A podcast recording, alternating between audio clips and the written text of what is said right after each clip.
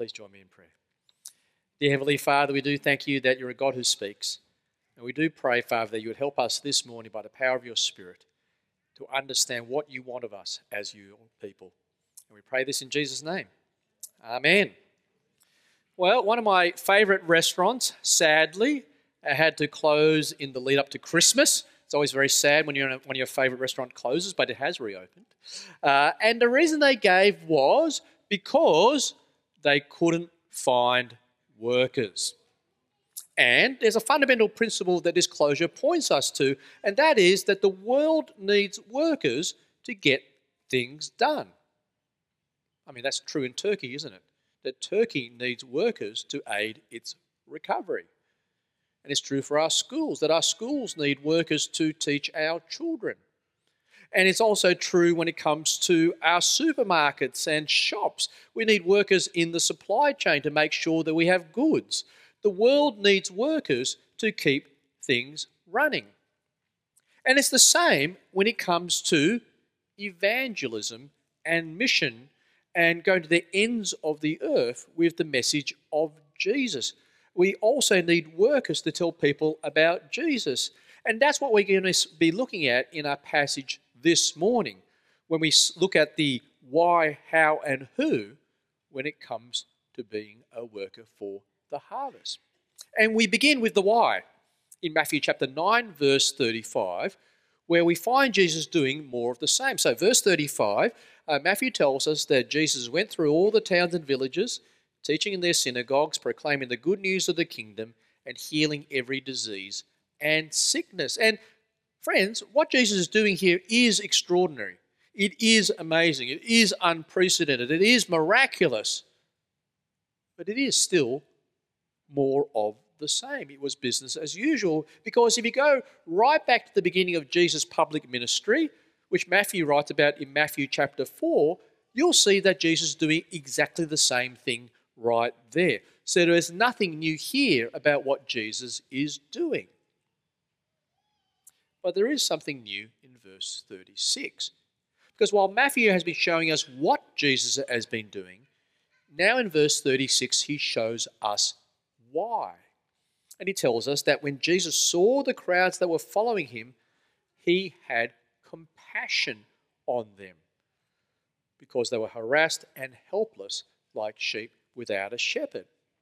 And the word compassion here, the word compassion here means more than just feeling sorry for someone. In fact, the word compassion literally means to be moved in one's guts, one's inner being. It is a deep, visceral reaction. And we've all experienced that, haven't we?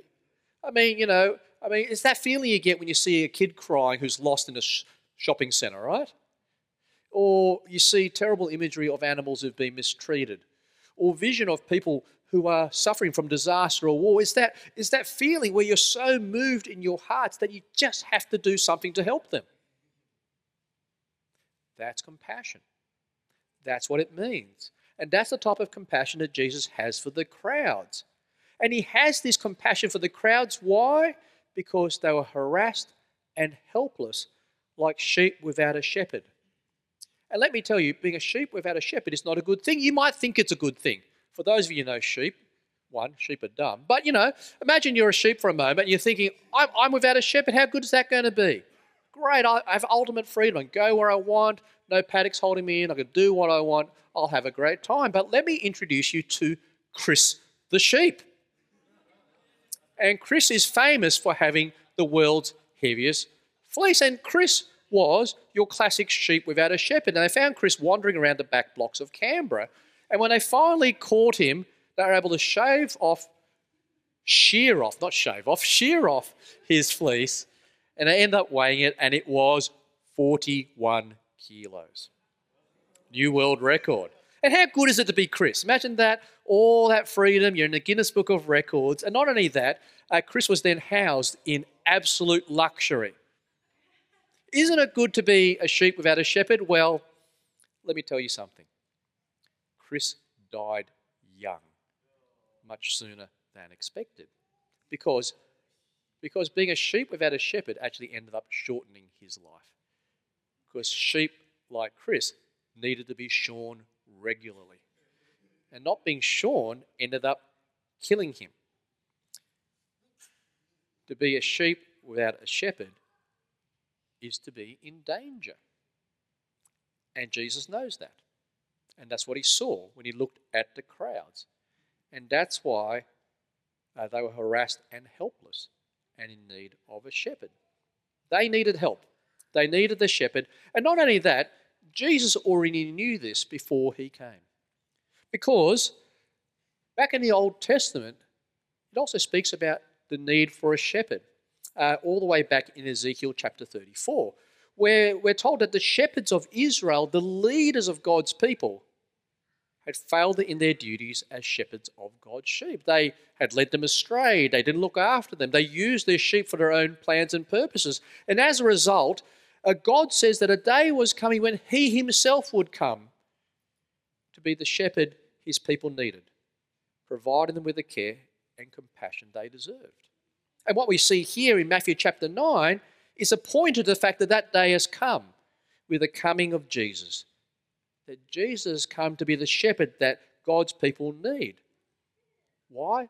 Because he is moved by compassion for the plight they find themselves in. Because they are harassed and helpless like sheep without a shepherd. And that raises a question for us here this morning. Do we see the people around us in the same way as Jesus? Do we see our friends that way, our neighbours that way, our workmates, our colleagues, our family, uh, even those we haven't met. Because that's where it starts when it comes to evangelism and mission. Telling people about Jesus starts with seeing people around us like Jesus. And being able to look beyond the superficial. Being able to look beyond the fact that the people around us seem to be okay. They're getting on with lives, having parties, going on holidays, going to work, they seem to be carefree, happy, they're living a good life, looking beyond the superficial and viewing them like Jesus through that lens of compassion and seeing that they are actually just like us. And that they too are rebels and sinners on the wrong side of God, helpless and harassed and powerless to save themselves. People who need Jesus in the same way that we do to be their shepherd who, out of compassion, was willing to lay down his life for the sake of his sheep, dying on the cross to pay the penalty of their sins and rescuing them from danger by standing in harm's way. It's only as we see those around us in the same way as Jesus that we'll be so moved by compassion that we'll go out of our way to help them by becoming a worker and introducing them to Jesus and telling them that Jesus has come to be the shepherd that they need. Matthew begins by showing us that Jesus is motivated by compassion. And when it comes to the why behind being a worker, that we should too. But that's not all. That's not the only reason for being a worker. It's not just about compassion, but it's about mathematics as well. And we see that in the next verse. So come and have a look with me at verse 37, where Jesus goes on to say that the harvest is plentiful, but the workers are few. So Jesus here, he switches imagery from shepherding sheep to harvesting a field. And basically, what he's saying to his inner ring of followers, to his disciples, is open your eyes. Open your eyes to the opportunities. Open your eyes to what God is going to do. The harvest is plentiful, the workers are few. And the key word I want you to pay attention to here is the word plentiful. And plentiful, friends, is a great word. It is one of my favorite words. It's possibly in my top three, up there with the words free and fried. So, um, plentiful is a great word. I mean, think about it. How good is how good is something with with plentiful before it, right? You think about it. Donuts, great word. Plentiful donuts, improved. Gelato, Great word. Plentiful gelato. You know, you see how it works? Plentiful is the buffet word, it's the all you can eat word. It's a wonderful word. And Jesus' use of the word plentiful here before harvest is both an encouragement and cause for concern. And, and it's a great encouragement because basically what Jesus is saying is that all these things that I've been doing from chapter 4 to chapter 9, they're going to work. They're going to be worked. They're going to be effective. And lots and lots and lots of people are going to turn back to God through me. The harvest will be plentiful. Be encouraged. But having said that, it's also going to be a cause of concern. Because while the word is great, it has its own set of problems. Because if the harvest is plentiful, but the workers are few, well, how are we going to find the workers to bring in this harvest?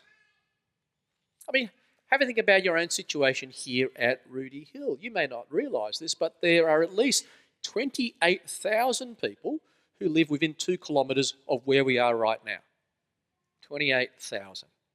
And many of these people are like sheep without a shepherd just waiting for the opportunity to hear about Jesus. So, how are we as a church going to reach them and bring in this plentiful harvest that Jesus has promised? Where will we find the workers? How will we do this?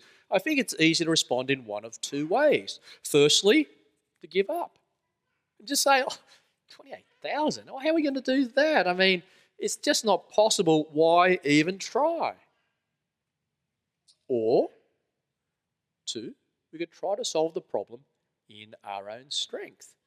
I mean, think well, look, if we just had the right strategy, if we had the right new lead pastor, a, a bigger building, if we had enough money, or we just did the maths, how does this work? 28,000 people, you get 500 people here. Well, all that means is we just need to get each and every one of us to speak to 56 people. Job done. Problem solved. It's not that difficult to reach the two kilometres around us. But is that what Jesus encourages his disciples to do? We go back to our passage, he encourages them to pray. To pray. Because after saying the harvest is plentiful, but the workers are few, Jesus says, Ask the Lord of the harvest, therefore, to send out workers into the harvest field. And this is the how that Jesus gives us when it comes to finding enough workers. I mean, why do we need workers? Because of compassion and mathematics. How will we find them? We need to pray. And, and there are three little things here in this verse that I want you to notice. Firstly, the word ask at the beginning of verse 38 has a sense of begging or pleading. This is a prayer that is driven by compassion. Secondly, please notice who we are to pray to. We are to pray to the Lord of the harvest. And he's not neutral or unbiased. Think about it. The Lord of the harvest wants those workers to bring his harvest in, doesn't he? And thirdly, a plentiful harvest needs plentiful workers. Uh, the harvest is plentiful, but the workers are few. So, the solution to that problem is to pray for more workers, to ask the Lord to supply us with the people we need. I mean, it's all very logical when you step back to think about it. We're asking God to give us the workers He needs for His harvest. It's all very logical, but the answer to that prayer is a bit of a surprise. And we find out as we read on, because uh, as we move to chapter 10, we get to the who when it comes to these workers. Uh, come and have a look with me at what it says in verse 1. Because Matthew in verse 1 says that Jesus, summoning his 12 disciples, gave them authority over unclean spirits to drive them out and to heal every disease and sickness. And then he sends them out when we get to verse 5. You see, Jesus, having just encouraged the disciples to pray to the Lord of the harvest to send out more workers into his harvest field, what happens then? The 12 disciples, having prayed, are then summoned by Jesus to be the answer to their own prayers. And this reminds me of the circumstances that led me to my uh, previous church. So before this, I was the senior minister at St. Paul's, Carlingford. I know, I'd heard about St. Paul's, Carlingford, but I, uh, before I got there, but I didn't know much about it. I knew Carlingford because I'd gone to school there, so I knew the area well. And I remember having a conversation with somebody one day saying, St. Paul's, Carlingford. Sounds like a good church, but they don't know what they do, they're doing. I mean, look at it. There's Chinese people everywhere in Carlingford. Even the banks have signs in Chinese, but is Carlingford doing anything to reach them? Do they know what they're doing, really? About a week later, I get a phone call from the senior minister of St Paul's Carlingford, Bruce Hall, asking me if I'd consider joining the team there to reach the Chinese. and given what I'd said, and given my ungodly grumbling, was, hard to, it was pretty hard to say no to the offer at that time. You see, sometimes the answer to a problem or a complaint or even grumbling or a prayer might just be you. And that's what we find here in our passage. The disciples are the answer to their own prayer for more workers. And let me ask you, how would you feel if you found yourself in the same situation?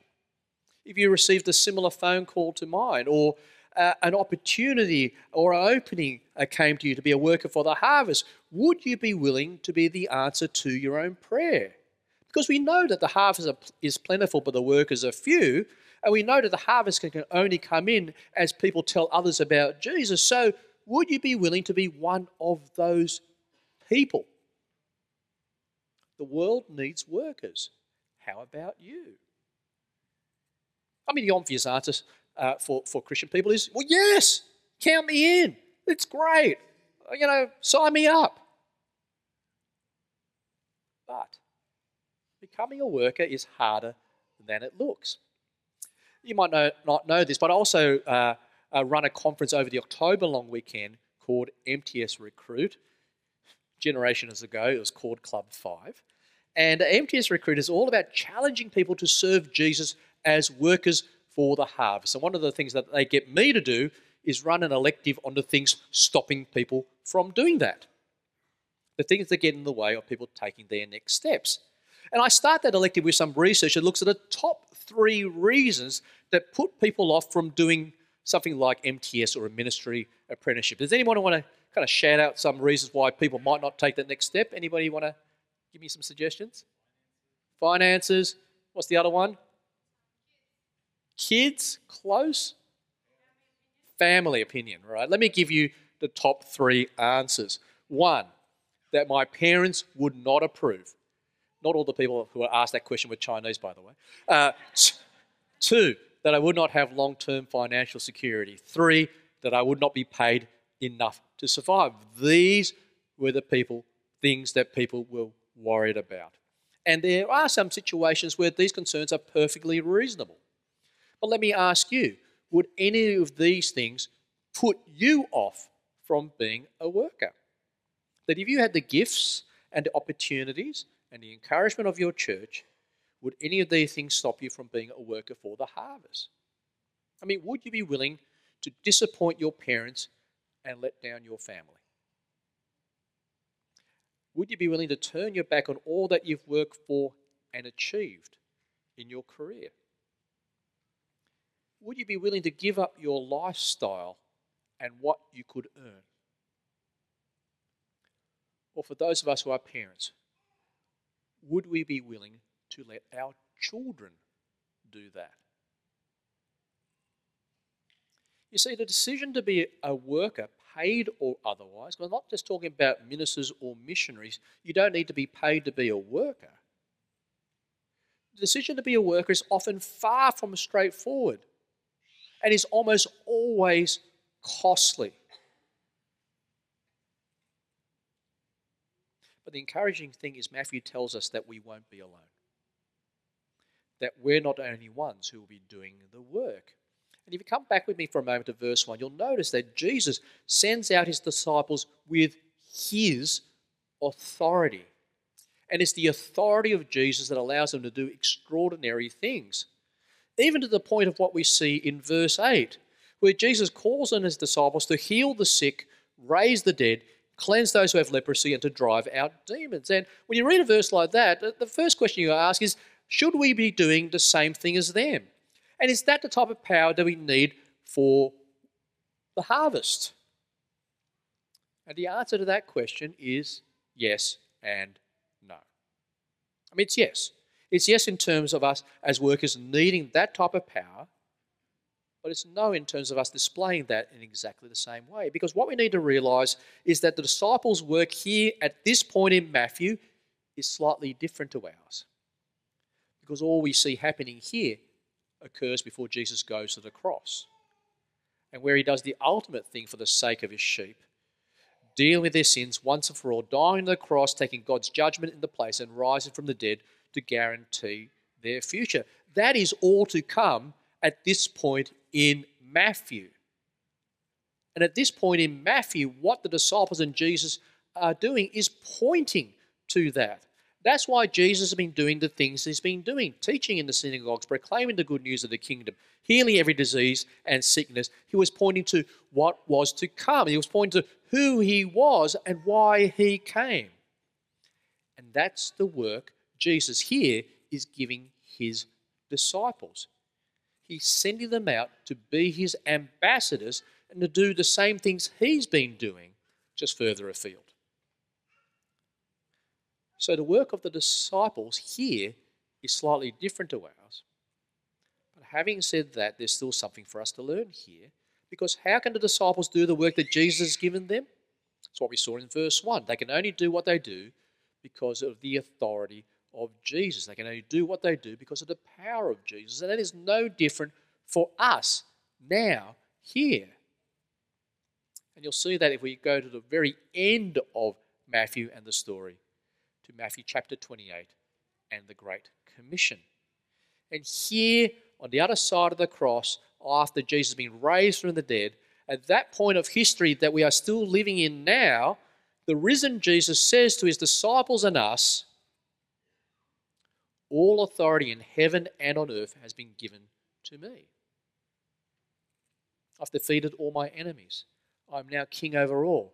I've defeated sin and death. Nothing stands in my way. And because of that, because of my authority and power, you, my disciples, go and make disciples.